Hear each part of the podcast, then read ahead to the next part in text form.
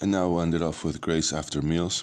Give you thanks for all your gifts, Almighty God, who live and rule forever. And may the souls of the faithful depart rest in peace through the mercy of God. Amen. And also we'll pray for the uh, drivers, drivers who are again on those roads where it was very icy the last few days. Snow melted and uh, we had a freezing temperatures, which created a lot of ice.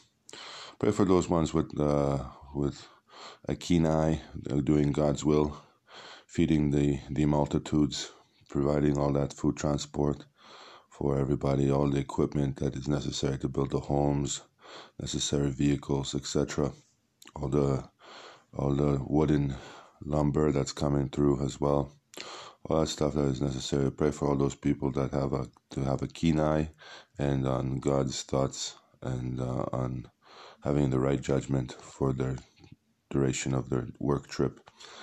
Thank you again. We pray for them. Amen.